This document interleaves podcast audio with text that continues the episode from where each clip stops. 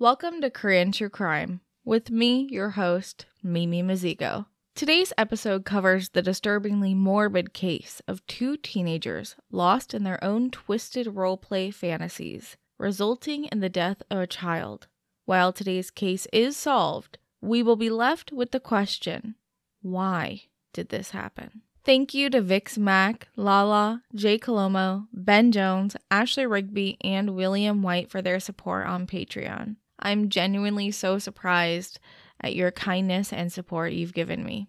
If you'd like to join my patrons, you'll receive ad free early access episodes, weekly Korean true crime vocabulary hinting at the content of the next episode, exclusive access to vote on future episode topics, and the occasional bonus content. There are no tiers, so all patrons gain access to everything. If you'd like to support me with your love, find me on most social media sites at Korean True Crime. Video podcasts are available a week later on YouTube, and show notes are available for free on Patreon. Today's episode contains description of the murder of a child, as well as fantasies about abuse. All names used in today's episode are pseudonyms. What was that?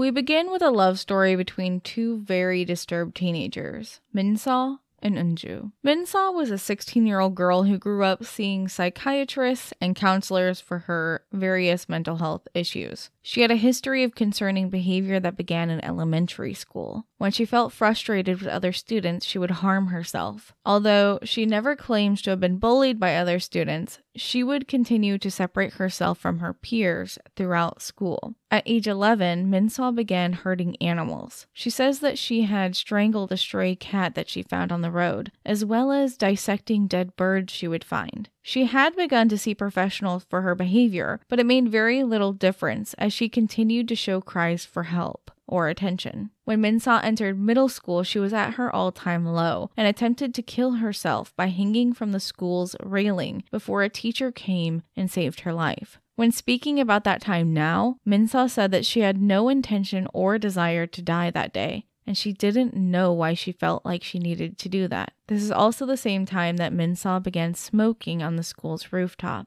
While most of her peers knew very little about her, Minsaw had a very active community of friends online. She had unrestricted internet access, which led to her joining forum websites geared towards roleplay of all kinds of topics. Some of this roleplay occurred over Twitter, where she maintained multiple accounts with different characters she wanted to roleplay as. A lot of this content was geared towards adults. Korea wasn't, and is only just now occasionally becoming respectful towards queer and LGBTQIA people. So, as Minsaw began to express her queer identity online, the articles written about her, as she will prove herself to be a murderer, focus on her sexuality as a factor into her decline of evilness. As a queer woman, this narrative is just not true, and I love and support all of my LGBTQIA listeners. I love all of you. Korea is changing for the better, and we can only hope and encourage people to be better. But uh, homophobia and transphobia have no place on Korean true crime. So let's continue understanding that someone's sexuality doesn't make them or prevent them from being a murderer. In high school, when Minsaw was 15, she came out online as queer and was dating a bigender person. She had recently met and fallen in love with Unju. Unju was 17 at this time. All of their tweets are still available on Twitter, but their accounts have been made private. Screenshots are available though, so we can still read most of their conversations. Unju and Minsaw had a very public online relationship and they publicly tweeted each other to have conversations, as many people did during this time. They fought, broke up, apologized, and rekindled their relationship all over public Twitter. During their fights, some of the tweets that Minsaw made were incredibly violent. She would write, I just want to beat her head in with a stick. Together, they began opening multiple different Twitter accounts dedicated to increasingly violent roleplay. they created alter egos and personas with each other and other people where they would act out violent and abusive scenarios through written role play. These communities aren't inherently bad, but for these two teenage girls, their stories were becoming a reflection of their true desires. At first, they role played over Twitter about a dominant and submissive sexual relationship. Keep in mind, they're both teenage girls. They also ran accounts dedicated to games such as Danganronpa and Rusty Lake Hotel. These community groups weren't toxic because of the games, but were a problem because of the people in them. They they started out as role plays about killing people, which then turned into fantasies about cooking and eating people. They even shared recipes about what body parts would taste best. Of course, Minson and Ju even partook in drawing cartoons with murdered people or cartoons of people eating corpses. Very dark topics for a 15 and 17 year old teenager. If you read about this case, you're likely to see a lot of buzz about the two teens being radical feminists. Radical feminism has a very extreme history in South Korea, and dare I say, in my opinion, Korea is a very extremist opinion society, with only the loudest, most extreme opinions being heard pretty much anywhere. It's most likely a result of their incredibly conservative culture and history, but it's an oversimplification. Minseon Eunju often used a term that was coined by the very extreme feminist groups. I won't really say that they're feminist because they have very little to do with equality. The term was Hannamchung, which equates to kind of like saying men are larvae. This was coined to describe Korean men who were so misogynistic that they couldn't even see women as people. The issue lies in that these groups had websites dedicated to wanting the mass genocide of men and boys with very graphic images and fantasies. That's why you may see that Koreans don't like the fingers pinching symbol uh, that we in English used to signify, oh, just a little bit, as this pinching symbol was their logo to describe men's manhood. Minseon and Ju, however, were just teenagers online being edgy. So we know a little bit about their relationship and about their bizarre plunge into a very macabre online community at such a young age. After about two years of knowing each other, Minseon and Eunju would reach the point of no return. On the morning of March 29th, 2017, at 1 a.m., Minseon calls Eunju and says, I promise I'll bring you the body parts when I'm I'm done. This recording would be played in court as Eunju recorded all of their calls. Minso began searching online for various alarming topics, including the Namyangju impossible murder case that I covered in episode 7, The Ghost Murderer of Namyangju, where a murder suspect couldn't be apprehended following the murder of a woman. She continued to search for how to avoid CCTV cameras, how various people got away with murder. By 3 a.m., she was searching for underage murder, how to get rid of blood's luminol reaction, and is it illegal to throw cremated remains into the sea? Finally, she searched for the schedule of the elementary school next to her apartment building. At 12 p.m., Minseon sent Eunju a picture of her disguised in a hoodie and loose clothes with the text, I'm going out hunting. Eunju asked her, What time does the elementary school end? and added, One of them will die. Minseon replied, Elementary schools end early. It was then that Minseon left her apartment and walked to a nearby playground outside of the elementary school. She'd been there often in the last week, watching the kids. Various parents had seen her but assumed that she was an older sibling. At 12:45, Minseon saw Ari, a 7-year-old girl playing on the playground with her friends. They were some of the last kids on the playground, and when Ari's friends left, she was alone. Minseon walked up to the girl and told her that she should call her parents to come pick her up. Minso held out her cell phone and said, Here, you can use my phone. But she'd already taken the battery out. Acting surprised, she told the girl, My battery must be dead, but I live across the street and you can use my home phone to call your parents. Minso knew Ari's parents came later, as she'd seen her all week. Ari agreed and followed Minso to her apartment building. When they got on the elevator, Minso pressed the button for her floor, the 15th floor, but remembered there's a CCTV camera just outside of the elevator, so instead, she pressed 13 and made an excuse to the girl why they needed to climb those two flights of stairs. Minso promised Ari she can play with the cat while they waited for her parents to come. Minso claims to have very vague memory of what happens next and often changed her story during interrogation, but the investigators pieced together that Minso brought the girl into her apartment, let her play with the family cat, and snuck behind her with a charging cable. Minso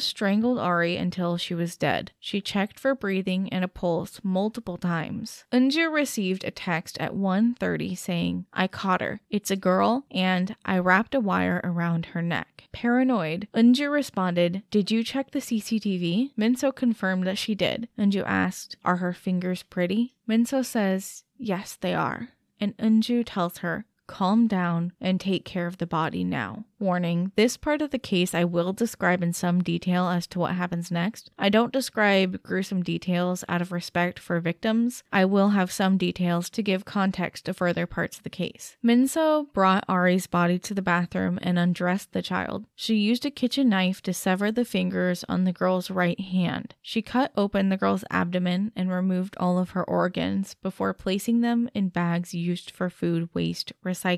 The fingers, however, were placed inside separate food waste bags, then sealed inside a large mailing envelope. The girl's body was dismembered and separated into two large, opaque trash bags. The trash bags were then placed inside a suitcase. Minso cleaned the bathroom, and when she was done, it was 3 p.m. She left the apartment, dragging the large suitcase behind her, up the stairs to the rooftop. There wasn't any CCTV on the rooftop, so we don't know how Minso was able to accomplish this on her own, but she says that she climbed the ladder to the water tower, threw the bags inside, and closed the hatch. This took her a very long time, and she returned to her apartment an hour later to change her clothes and leave the apartment again at 4 p.m. At the same time, Ari's parents were calling the police. Their child was missing from the playground. When Minso left her apartment to walk towards the subway station, the police were already searching the neighborhood. The only thing Minso had with her was the sealed envelope, which she carried tight to her body as she rode the subway to meet up with Unju at a room cafe. A room cafe is where you can, for a very cheap fee, rent a private room that has TV, couches, games, cheap snacks like ramen, chips, ice creams, coffee, etc., and you can hang out with your friends. Minso claims that she gave Unju the envelope, and Unju said she loved it, but Unju would deny ever knowing that there were severed fingers inside the envelope. She would actually claim that she thought the fingers were fake, but neither of their testimonies can fully be believed. Unju and Minso then shared alcoholic drinks that they brought as they talked about the murder. Minso's parents had already come home from work while she was away. After a few hours, she left to return home at 9 p.m. All while they were having drinks, spending time together, Ari's family was desperately searching the neighborhood with the police. Someone on the street had seen Ari with a person wearing a hoodie entering Minso's apartment complex. It wasn't long after that when they found the remains in the water tower at 10:30 p.m., just shortly after Minso had arrived home, but they wouldn't catch her then. 2 hours later at 12:40 a.m., a few hours after Minso got back home and 12 hours since Minso kidnapped Ari, the police knocked on her door. She had been seen getting on the elevator with Ari, and they'd been able to identify her when she left later that day. Minso was arrested and taken to the police station. At first, Denied any involvement, but Ari's shoes were in her entryway to her apartment, a detail that she'd overlooked. It wasn't long for the police to find the poorly cleaned bloodstains in the bathroom, Ari's clothes in the garbage, and her organs were still sealed in food disposal bags placed in the family's food recycling garbage bin. The investigation was moving quickly as Minso admitted to the murder but was adamant that it was an accident. See, Minso immediately claimed to be both schizophrenic and to be suffering from Asperger's syndrome. Side note Asperger's syndrome is no longer the correct word to describe someone who has autism spectrum disorder, but I'd rather not change the details of what was said during the case, but it should be said that this is not correct terminology. Minso claimed that she suffered from hallucinations from her schizophrenia, and when her lawyer arrived, they claimed she should be given special treatment as she has Asperger's syndrome, which made her incapable of understanding the situation, which isn't exactly true of people with ASD. Minso had been seen for depression and psychopathic symptoms, but not for hallucinations or ASD.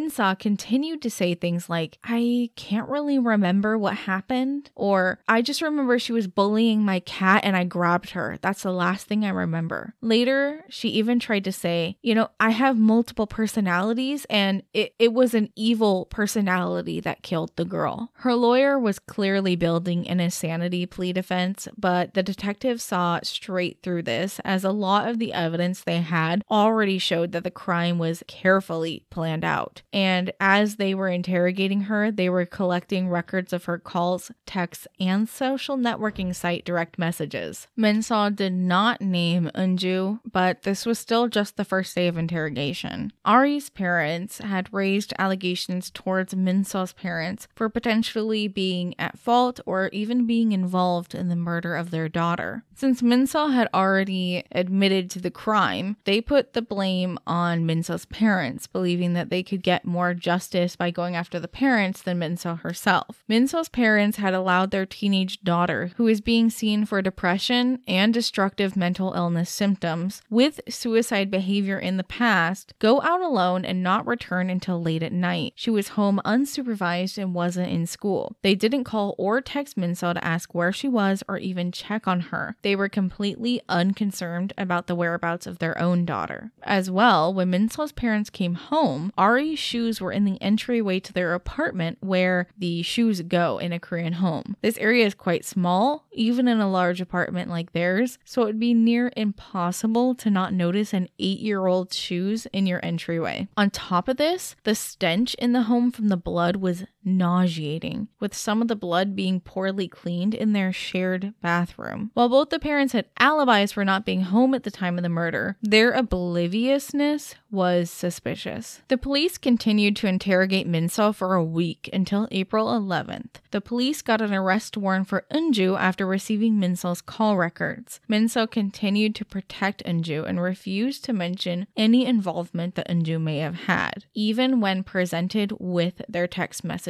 Unju was arrested, but her family, much more wealthy than Minseo's, paid for an entire team of lawyers to defend her. Over the next two months, they would continually question about the events that occurred. The police knew that to get to the bottom of something like this, they needed the girls to turn on one another because they were just supporting each other's stories at this point. But Minseo's lawyers continued to claim that she never intended to harm the girl, and Unju's lawyers insisted that Unju just believed that this was all a fantasy role play like her and Minseo had done online. Not much progress was being made until June 23, 2017, the date of the first trial, which was for Inju's involvement in statement. Thanks to an anonymous person who attended the trial and took very detailed notes, we're able to know exactly what took place. Only 15 people from the public were allowed in. The judge announced that Unju's official charge was aiding and abetting murder. The evidence of the crime was presented. Ari's severed fingers in the envelope, opened and discarded in the food waste bag that Minseo put them in.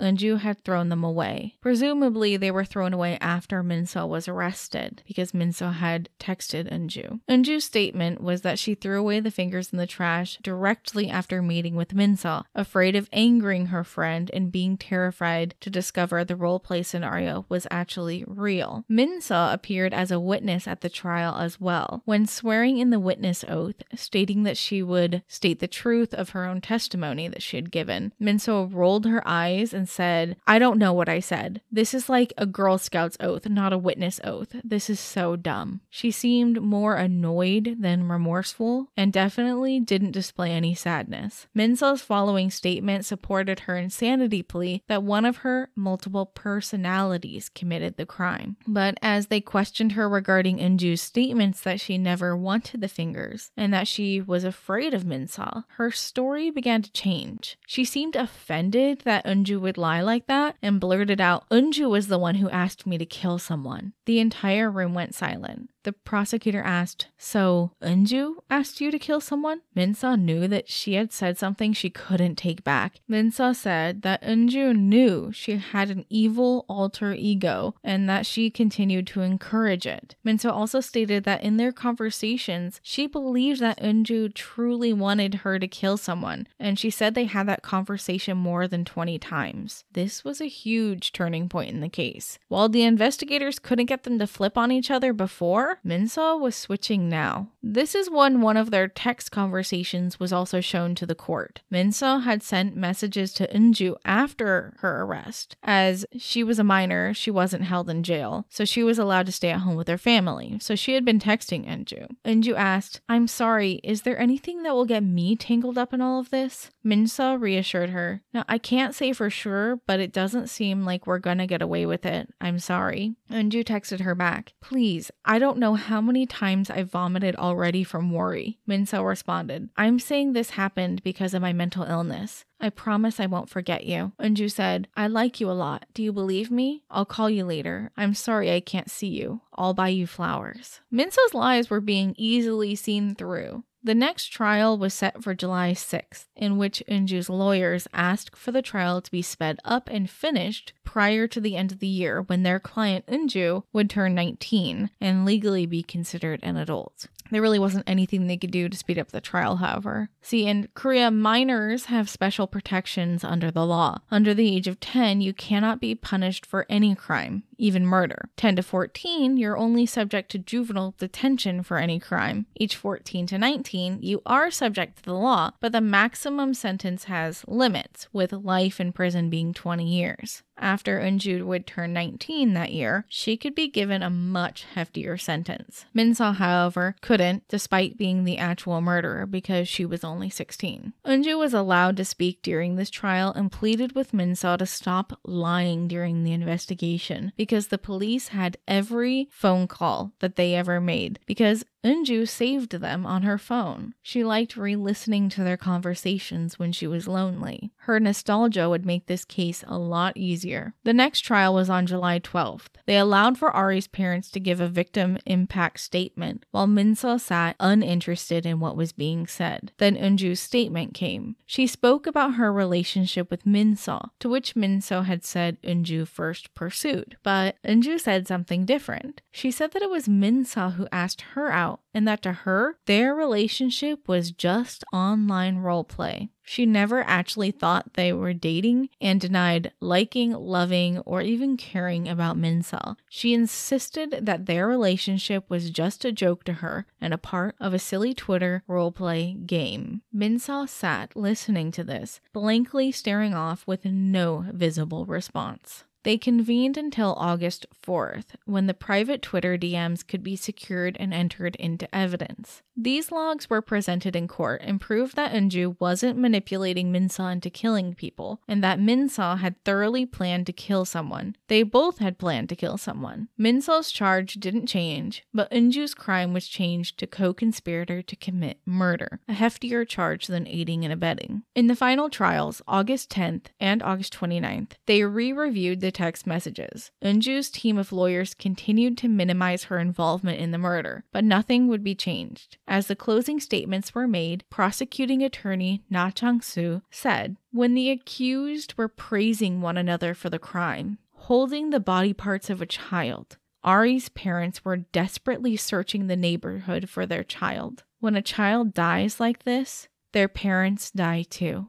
Following further victim impact statements, Dr. Cha, Minso's psychiatrist, gave a statement prior to the sentencing as testimony about Minso's mental illness. Her insanity plea would be decided based off this. Dr. Cha presented that over 26 meetings, he had seen symptoms of depression and difficulty with social interaction, such as difficulties understanding nuances. He believed that she had psychotic symptoms, but she wasn't diagnosed with anything. During the trial, Minso's lawyers continued to insist that she had Asperger's syndrome and schizophrenia, but Dr. Cha clarified that she had not been diagnosed with either of these, but did have similar symptoms, but those symptoms can also be shared with a plethora of other issues. He said, adolescents with these symptoms are easily influenced by their peers. Dr. Cha revealed that Minsol had made violent wishes in their sessions, such as, I wish two thirds of humanity would die. In Dr. Cha's opinion, Minsol was suffering from psychopathy and understood the consequences of her actions. Afterwards, Eunju's final statement was heard. She went to the witness stand and they made Minsol sit unable to see her. Eunju testified that when they role played, Eunju took on a dominant role that Minsol liked. Minsol had asked to be the submissive character and that she never forced Minsol to do anything. Chat logs were shown to the judge that displayed various scenarios of physical and sexual abuse, force feeding, beatings, and cannibalism. As Eunju finished her statement, despite being turned away from Eunju, Minsol began to slowly clap and laugh, as if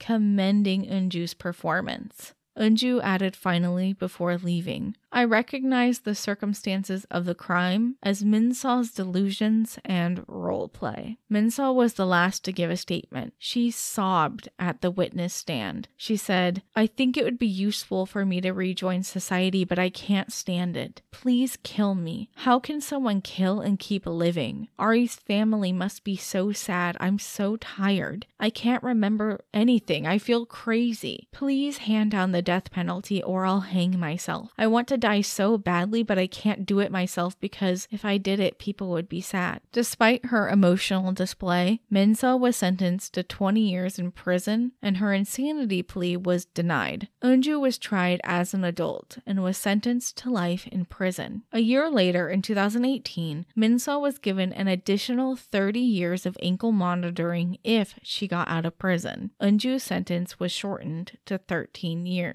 They remain in prison to this day. This case had a lot of scapegoats that I think were used as crutches to avoid the blaringly obvious problem in both of these teen girls' lives. With unrestricted internet access, no supervision, exposure to extreme ideologies, violent media, bad influences, they both had parents that did absolutely nothing to step in and teach them right from wrong. Minsol was sent to therapy and ignored while she talked to strangers online, attempted suicide, and even was fantasizing about cannibalism and murder. The adults in her life failed her, and a monster was allowed to be created. It gives us a lot to think about, but if you have a child or a brother or sister, you know, check up on them. Make sure they're doing okay because there's a lot of darkness out there on the internet. Thank you for listening to Korean True Crime. If you'd like to hear more, follow the show wherever you listen and be sure to leave a review. It really helps me out a lot. If you'd like to send feedback, find me on all social media sites at Korean True Crime. 다음에 또 봐요. See you next time.